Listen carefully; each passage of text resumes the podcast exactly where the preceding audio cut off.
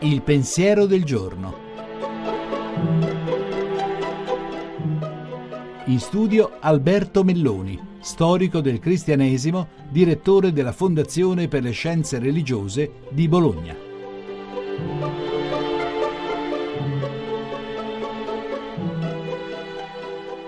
Giusto 50 anni fa, con la fine del Concilio Vaticano II, finiva anche la condizione di scomunica fra la Chiesa di Roma e la Chiesa di Costantinopoli. Il successore di Pietro e il successore di Andrea si erano infatti reciprocamente scomunicati nel 1054 e per 911 anni erano rimasti così, nella condizione di nemici.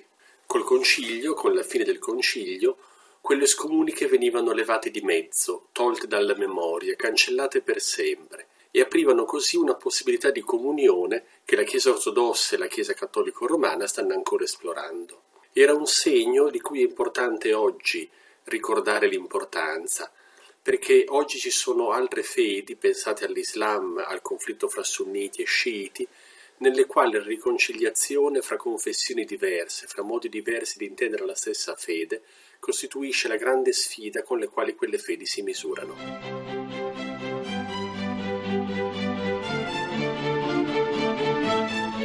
La trasmissione si può riascoltare e scaricare in podcast dal sito pensierodelgiorno.rai.it.